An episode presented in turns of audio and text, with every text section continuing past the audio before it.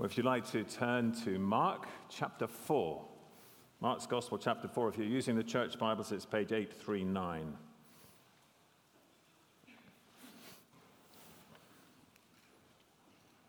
We're going to read as we go along, so I'm going to pray now before we start.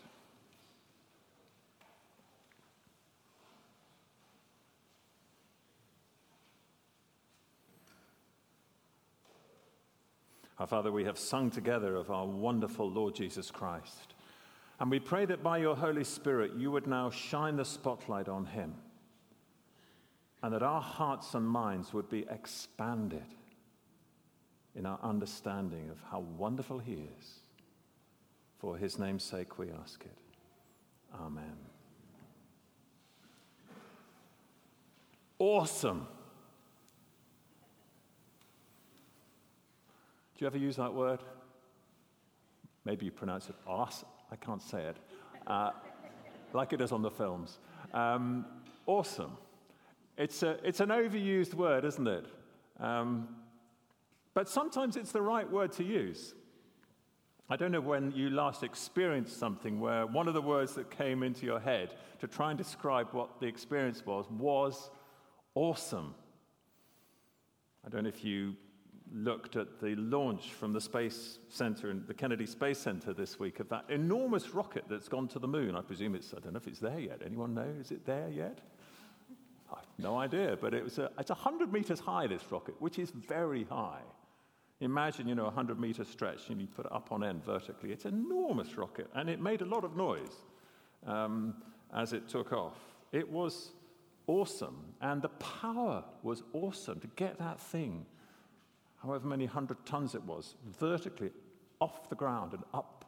And as the commentator was telling us, the speed it was now getting up to, after a few seconds it was up to 100 miles an hour, then it was up to several hundred, and then it was up to thousands of miles an hour within a couple of minutes. Awesome power. Well, in this next section of Mark, we're going to see in clearer focus the awesome power of Christ. A power shown in two ways in this section, 4:35 to 5:20. First, in an awesome revelation, 4:35 to 41, an awesome revelation. The setting is the Sea of Galilee. The Sea of Galilee is 200 meters below sea level. It's 7 to 10 miles across, depending which way you measure it. It's got hills all around, except on the southern end where the Jordan exits. And sudden violent storms are still common on the lake. The boat Jesus was in at the beginning of the story was probably like the one they found in 1986. Do you remember that was a very dry year, very hot summer? Some of you old enough, some of you weren't born, I know, but some of you might remember it was a very hot summer. And the lake dropped in its level, and it exposed this boat. And the boat was 27 feet long, 7 feet wide, with open decks at either end. And they did carbon-14 dating on it, and it dated to around 40 AD, would you believe? In other words, just the time of Jesus. So it was probably a boat like this. You can imagine it had room for 2 rowers on either side, or 2 oars on either side, maybe 4 rowers. Well, that's the kind of boat, almost certainly, that Jesus was in at the beginning of the story in Mark 4:35. On that day, when evening had come, Jesus said to them, "Let's go across to the other side." And leaving the crowd, they took him with them in the boat, just as he was, and the other boats were with him. And a great windstorm arose, and the waves were breaking into the boat, so that the boat was already filling. But Jesus was in the stern, asleep on the cushion. And they woke him and said to him, "Teacher, do you not care that we're perishing?" And he awoke and rebuked the wind and said to the sea, "Peace, be still." And the wind ceased, and there was a great calm. Jesus said to them, "Why are you so afraid? Have you still no faith?" And they were filled with great fear and said to one another, "Who then is this, that even the wind and the sea obey him?" Now, the disciples had already seen, as we've seen in Mark, thus far, Jesus' compassion and power, and yet they still wail in verse 38, "Don't you care?" Sure, this was a storm. It seems ferocious enough to drown them, and yet they knew that he had the power, didn't they? But then again, aren't we so often like that if we're Christians? Life is smooth sailing for a while, and then suddenly a storm hits. And the first thing we do is complain to God that he doesn't seem to really care, does he? No, nothing has changed. And then, of course, in the story, the extraordinary intervention of Jesus, who, with mere words, commands the wind and the waves to stop, as if they were unruly hecklers at the back. "Please, be quiet." And they are. Now, I don't know if you've ever done any sailing in your life. I was brought up on Southampton Water area, a lot of sailing around there. And I remember learning, in terms of learning to sail a dinghy, how you need to watch the water for the wind and the signs of the wind on the waves. You can see the roughing of the water. And sometimes if it goes smooth, you can see that there's going to be a lull and the wind's going to drop, and you have to make adjustments as a helmsman to anticipate that. And so some people might, the skeptic might say, well, Jesus was just, he stood up and he saw that there was a gap in the wind, so he just timed it and got it right. So it wasn't really a miracle. Well, that's all very well, except it doesn't work with the waves, because how do waves get created? They get created by the wind. And when the wind stops and drops, the waves don't suddenly go flat. No, they keep rolling, and sometimes for hours afterwards. How do I know this? My father-in-law was a meteorologist. He explained it to me one day. So it is a stupendous miracle, as if he'd got out a gigantic iron and ironed the sea flat just with one great stroke of the iron. We read it, don't we, in verse 38. The wind ceased, and there was a great calm. Instantly. Jesus' first words to them in verse 40 are, well, it's interesting, isn't it? In our translation, it says, "Why are you afraid?" And then in verse 41, we get the word fear. It's actually two different words. And the first word, "Why are you so afraid?" is really the word which has got the sense of cowardice. Why are you such chickens? You know, why did you get so afraid? Especially some of them who were seasoned fishermen on this very lake. And it's not just why were you afraid, but have you still no faith? Do you not trust me? I'm with you. It's okay. And it is still Jesus' question to us, if we're Christians, as we travel through life, as we voyage through life, through the storms that hit us, how is our faith? Are we trusting in the Lord Jesus? Peter, who was in that boat, surely at the time, wrote quite a few years later in his first letter, chapter 5, verse 7, he wrote these words, "Cast all your anxieties on him." Why? For he cares for you. So that cry, "Teacher, do you not care that we are perishing?" Peter learned over the years, yes, the Lord does care, even when the storms hit. So when you're anxious, what do you do with your anxiety? Well, the scriptures are so clear. Take your anxiety and cast it on the Lord, because he does care for you. But the disciples' reaction was not, "Yeah, it's a fair question. We should have trusted you." Look at verse 41. And they were filled with great fear and said to one another, "Who then is this, that even the wind and the sea obey him?" They realized that they were in the presence of the supernatural. And there's nothing like the presence of the supernatural to make the hairs on the back of your head stand on end. Scary. And yet there was something even more scary as they reflected on this. Because they knew their scriptures. They knew, for example, what we read earlier in Psalm 107, which is about sailors on the sea. Let's just look at it again.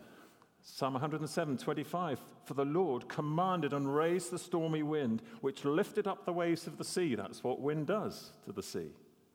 Then, 28, they cried to the Lord in their trouble, and he, the Lord, Yahweh, Jehovah God, he delivered them from their distress. He made the storm be still, and the waves of the sea were hushed. Who? God. Because only God can still the storm and flatten the waves of the sea. So there are the disciples who know this, looking at what has just happened before their very eyes. Think, well, who then is this? Only God can do that. And yet this is Jesus. This is the one we've just called the teacher. Teacher, do you not care? This is the one who just a minute or two ago was asleep on a cushion at the back of the boat, exhausted by a demanding day's work. And he's just done something before our very eyes, which we know that only God can do. So who is he? Well, there's an obvious conclusion, isn't there?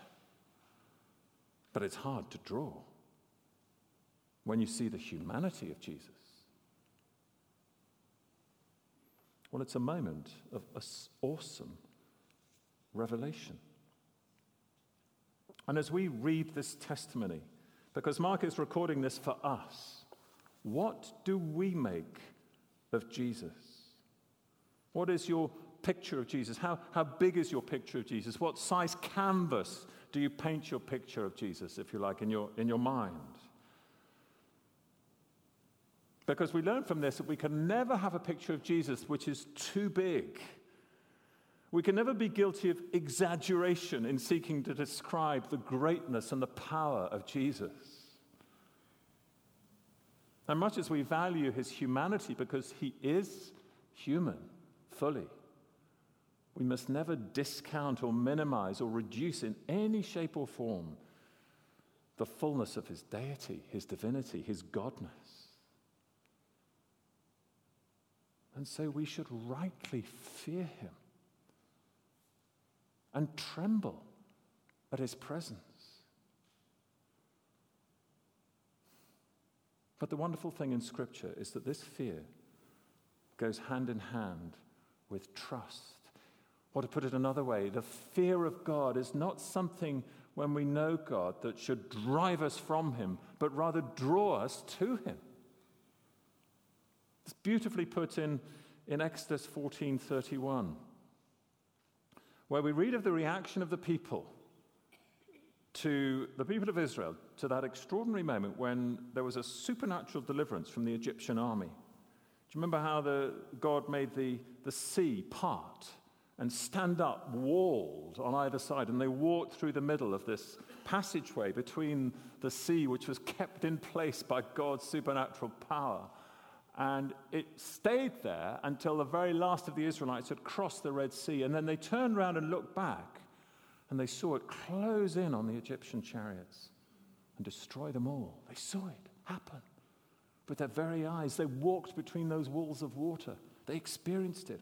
And what did they say at the end? Or how is it described? Here it is in 14:31 of Exodus. And when the Israelites saw the mighty hand of the Lord displayed against the Egyptians, and look at this lovely phrase. The people feared the Lord and put their trust in him. They feared him and they put their trust in him and in Moses, his servant. And as we read this account of Jesus' extraordinary power, his awesome power, the same thing should be happening in our hearts and minds.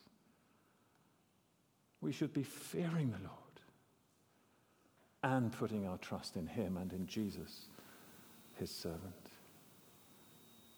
Can we just stop for a moment and have a moment of quiet as we consider, are we doing that in response to this?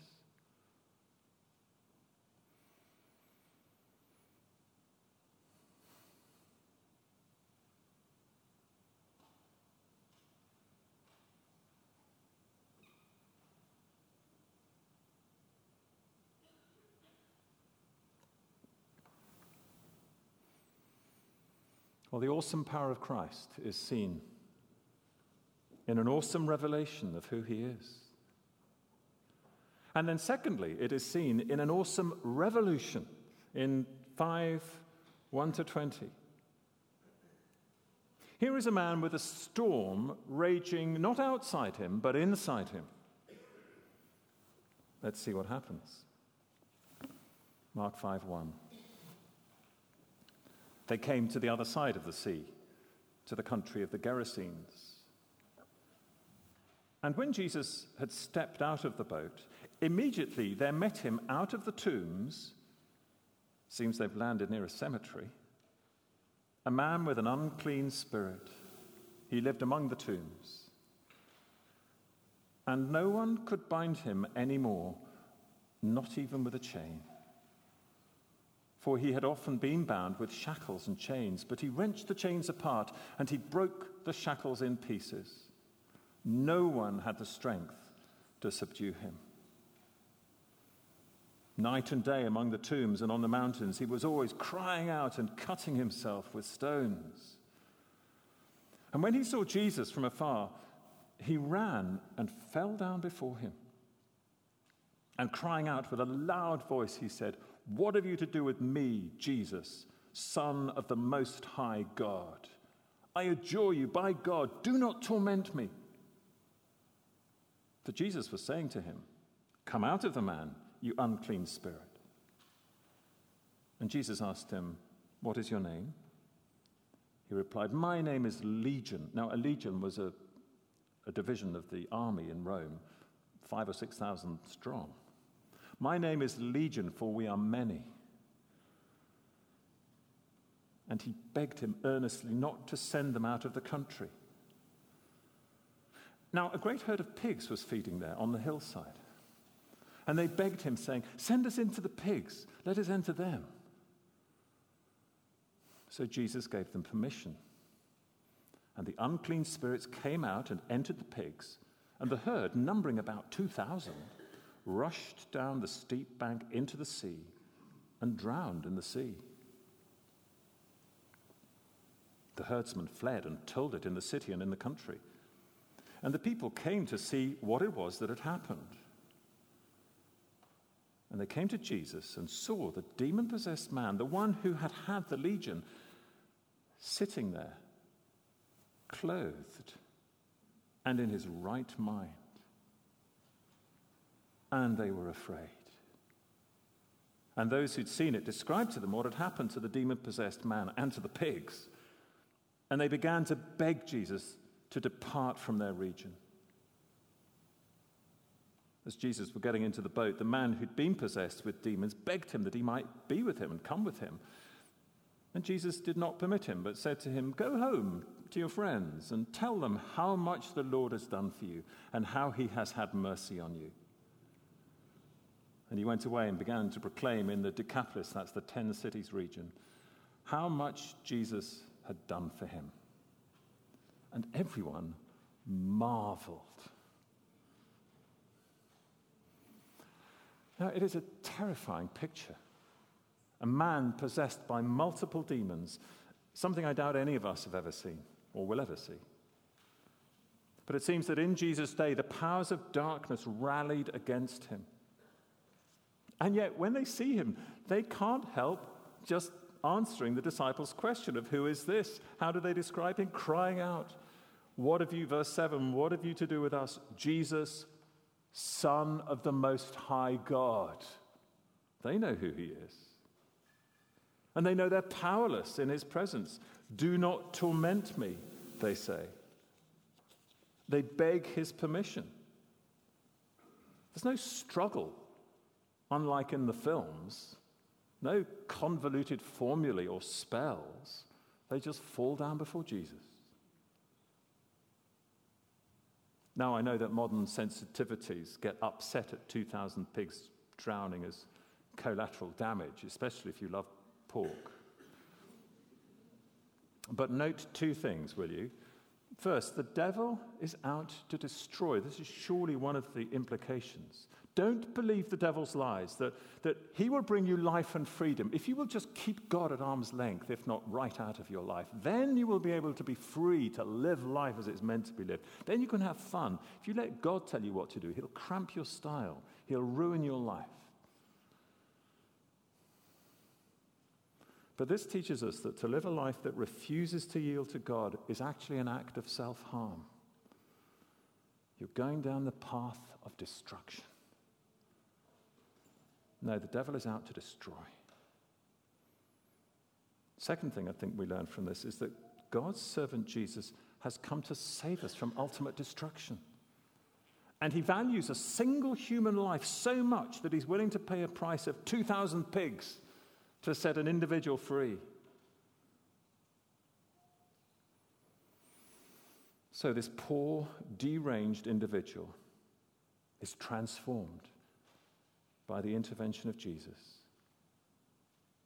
And when the locals arrive on the scene in verse 15 and saw the man that they had for so long tried to control with shackles and chains, but with zero success, there he is, in this wonderful phrase, sitting there, clothed and in his right mind. It is a marvelous moment. The awesome power of Christ seen in the awesome revolution of this man's life.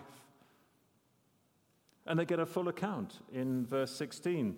These locals who've turned up, verse 16, and those who had seen it described to them what had happened to the demon-possessed man and to the pigs. And they replied, "Isn't that wonderful? We must bring all the deranged and sick in the region and get Jesus to transform them too. We're so thankful to have Jesus come among us." Is that what you read in your Bible? Not at all. Quite the opposite. Look at verse 17. And they began to beg Jesus to depart from their region. What is going on? Why? Well, we're not told explicitly, but I wonder if what Mark records at the end of verse 16 is a hint as to the reason. Do you see how he describes it? They described to them what had happened to the demon-possessed man and to the pigs. Where are the pigs? Maybe that's the reason they wanted Jesus to go away. Maybe their economy. 2,000 pigs is a lot of pigs. I don't know if you've ever kept pigs. I haven't. But it strikes me that 2,000 pigs is an awful lot of pigs.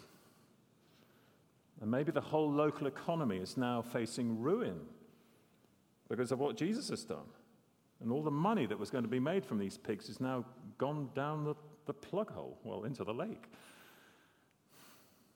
And for them, that is far more important than this particular individual being rescued and transformed.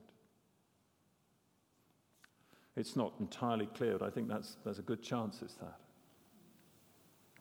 But whatever about that, have you ever seen someone who has been clearly transformed by the power of Christ?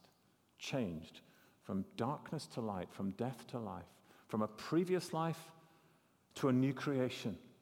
Have you ever seen that? It's one of the lovely things about a baptismal service, isn't it? When we hear the testimony of people and how they came from not knowing Christ, not knowing God, to knowing him, having their sins forgiven and their future secured.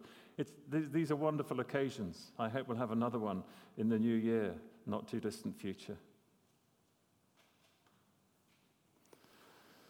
But at what cost is this transformation? Maybe you're someone who is considering the claims of Christ. That's why you're here. That's why you're listening. But you're finding the cost too high. It's too much. You're not prepared to sacrifice the pigs. So sad, isn't it, to see people encountering Christ in the sense of hearing about his saving power, seeing it in lives transformed, and then, in effect, telling Jesus to go away, get out of my life. I don't want you in my life. Please don't let that be you. But of course, if you have experienced the saving power of Christ in your life, then how can you stop telling people about what he's done? Okay, the man who experiences this revolution doesn't end up where he wants to be. He wants to go with Jesus in the boat, but Jesus says, no, stay right where you are. Didn't permit him, verse 19, said, go home to your friends and tell them how much the Lord has done for you and how he has had mercy on you. And off he goes. Jesus had a better idea for him, that he as a Gentile should stay in that Gentile region, the 10 cities region to the east of the Sea of Galilee, and spread the message of God's awesome power through Jesus. And we can certainly see the result at the end of verse 20. And everyone marveled. What about us?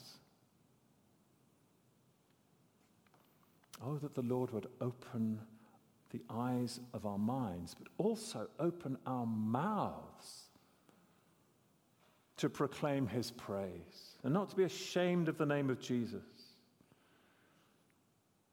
And this, recorded by Mark, is surely there to encourage us to be like that as we hear of Christ's awesome power seen on the lake in that awesome revelation.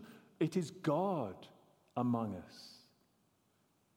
Seen in the cemetery, in this awesome revolution, Jesus can transform anyone's life, however messed up it is. He can transform your life. And if he has, don't keep it to yourself. Let's pray.